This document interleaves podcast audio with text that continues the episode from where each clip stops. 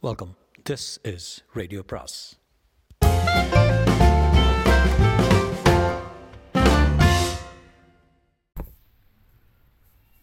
Ponniyin Selvan அத்தியாயம் எட்டு. இருட்டில் இரு கரங்கள். கடம்பூர் அரண்மனையில் ரகசிய வழிகளின் வாசல்கள் எவ்வளவு சாமர்த்தியமாக அமைக்கப்பட்டிருக்கின்றன என்பதை எண்ணிய வந்தியத்தேவன் வியந்தான்.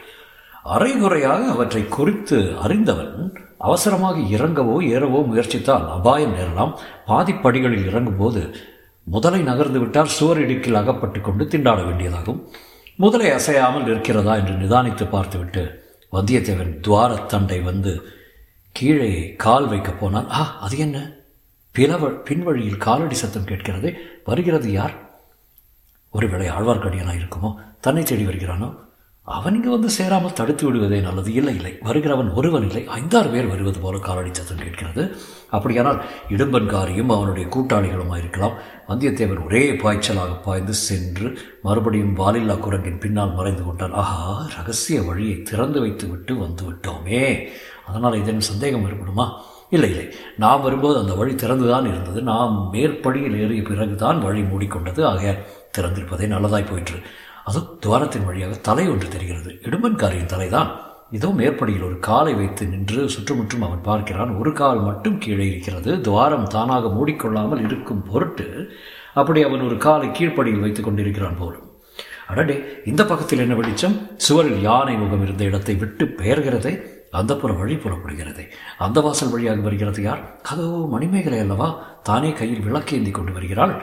இடும்பன்காரி ஒரே பாய்ச்சல் மேலேறி வருகிறான். அவன் வந்த வழி மூடிக்கொள்கிறது. இடும்பன்காரி தன் தலைப்பாகையை துடியை எடுத்துக்கொண்டு அருகில் இருந்த புலியின் மேலுள்ள தவுசை அவசரமாக தட்டத் தொடங்குகிறான். இந்நாடகத்தின் முடிவுதான் என்ன?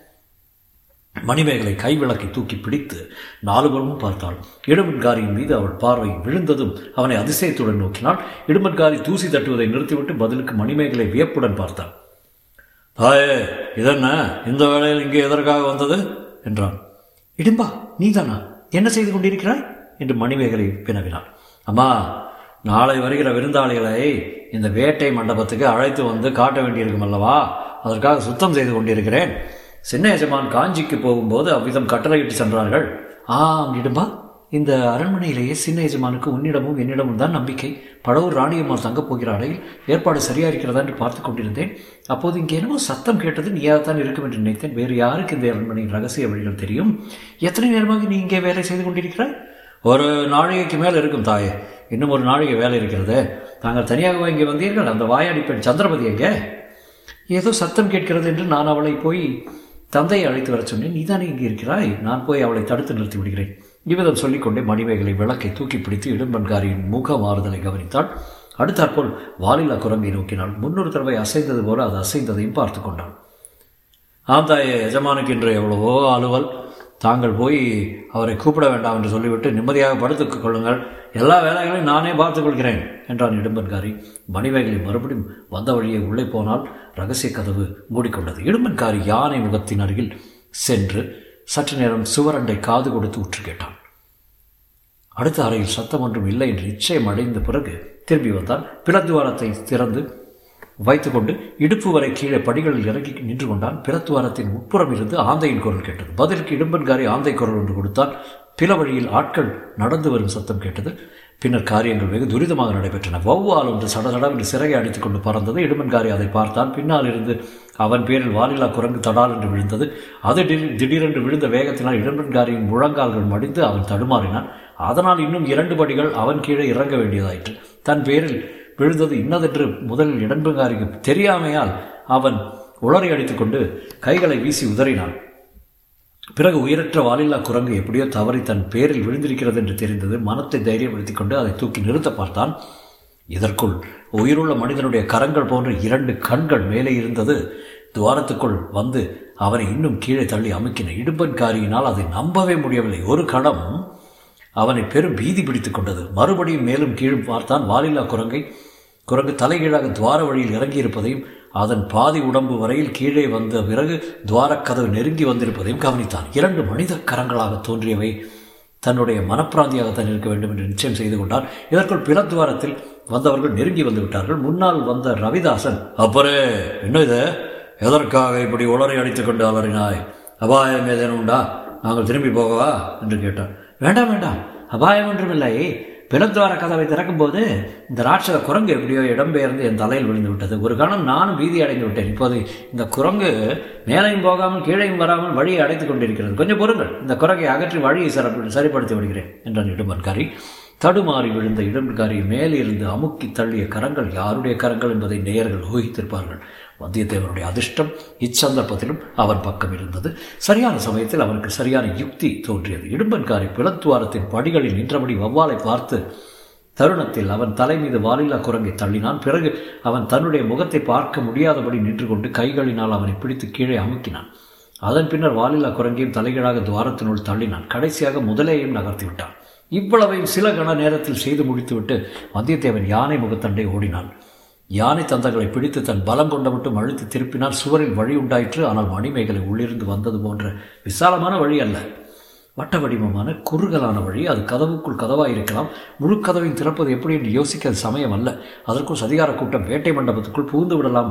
பிறகுதான் பிறகு தான் தற்போது துர்பலமாகிவிடும். ஆகவே திறந்த வழி குறுகலாக வழியாக இருந்தாலும் அதற்குள் புகுந்து விட வேண்டியதுதான். தீர்மானித்தபடியே காரியத்தில் நிறைவேற்ற துணிந்து அந்த வட்ட வடிவமான துவாரத்தில் வந்தியத்தேவன் புகுந்தான் அவனுடைய தலையும் கைகளும் பாதி உடம்பும் உள்ளே வந்து விட்டன மிச்சம் பாதி உடம்பு உள்ளே புகுந்து பிரயாசையாயிருந்தது. கைகளினால் தாவி பிடித்து கொள்ள ஒன்றும் அகப்படவில்லை. இச்சமயத்தில் உள்ளே இருந்து தீபம் அணைந்து இருள் சூழ்ந்தது. வந்தியத்தேவன் அபயம் கேட்கும் குரலில் சந்திரமதி சந்திரமதி என்னை காப்பாற்று! என்றான். கலகல என்று சிரிக்கும் பெண்ணின் குரல் கேட்டது. சந்திரமதி நீ இங்கே இருந்து கொண்டு தானே வேடிக்கை பார்க்கிறாய் இது நன்றாயிருக்கிறதா? அதற்கு பதிலாக மறுபடியும் சிரிப்பு அதைத் தொடர்ந்து நீ எப்படி அந்த புறத்தில் திருட்டுத்தனமாக நுழைவது மட்டும் நன்றாயிருக்கிறதா? என்று ஒரு பெண்ணின் குரல் கேட்டது. அது மணிமேகையின் குரல் என்பது வந்தியத்தேவன் தெரி சரி தெரிந்து கொண்டான். ஆயினும் வேண்டும் என்று சந்திரமதி நீ வரச் சொன்னதில் தான் வந்தேன். பின்னால் ஆட்கள் வருகிறார்கள். சீக்கிரம் என்னை எடுத்துவிடு இல்லாவிட்டால் விபரீதம் வரும் என்றான். சந்திரமதி இவ்வளவு கெட்டிக்காரியா? இருக்கட்டும். உனக்கும் அவளுக்கும் சேர்த்து புத்தி கற்பிக்கிறேன் ஓஹோ தாங்கள் இளவரசி மணிமேகலையா? அம்மணி இந்த ஒரு தடவை மட்டும் என்னை மன்னித்து காப்பாற்றி விடுங்கள். இனிமேல் இம்மாதிரி தப்பு காரியம் செய்ய மாட்டேன் உங்கள் கோடி புண்ணியம் உண்டு. என்று கெஞ்சினான் வந்தியத்தேவன். இருளில் இரு மெல்லிய கரங்கள் வந்தியத்தேவனுடைய தோள்களை பிடித்து தாங்கி மெல்ல கீழே தரையில் இறக்கிவிட்டன சுவரில் தோன்றிய துவாரம் மூடிக்கொண்டது. இளவரசி உங்களுக்கு ஆனந்த கோடி வந்தனம் என்றான். கொஞ்சம் பொறு நான் உன்னை என்ன செய்யப் போகிறேன்னு தெரிந்து கொண்டு வந்தனம் செலுத்தேன் தாங்கள் என்னை என்ன செய்தாலும் சரி கொலைகாரர்களிடமிருந்து என்னை தப்புவித்தீர்களே அதுவே போதும். அந்த அரக்கர் கைகளினால் சாவதை காட்டிலும் தங்களுடைய மணிக்கரத்தினால் சாகும்படி நேர்ந்தால் அது என்னுடைய பாக்கியம்தான். அடேயப்பா பெரிய வீராதி வீரனாயிருக்கிறாயே. அப்படி உன்னை தேடி வரும் கொலைகாரர்கள் யார்? கொஞ்சம் பொருள் முதல் விளக்கேற்றி உன் முகம் எப்படி இருக்கிறது என்று பார்க்கிறேன். அப்படி. என் முகத்தை மறுபடியும் பார்க்க வேண்டுமா? தாங்கள் கண்ணாடியில் பார்த்து கொண்டபோது பின்னால் நின்று பார்த்த குரங்கு முகம்தான் என் முகம். சந்திரமதி வர்ணித்தாளே. என்றான் சந்தியத்தே வந்தியத்தேவன். இருட்டில் சிரிப்பின் ஒளியும் கைவளைகள் குலுங்கும் ஓசையும் கேட்டன. வந்தியத்தேவன் அந்த அறைக்குள் தலையை நீட்டிய போது அந்த அறையில் எரிந்து கொண்டிருந்த விளக்கை மணிமேகலை மூடிவிட்டான் அதனால் இருட்டாயிற்று.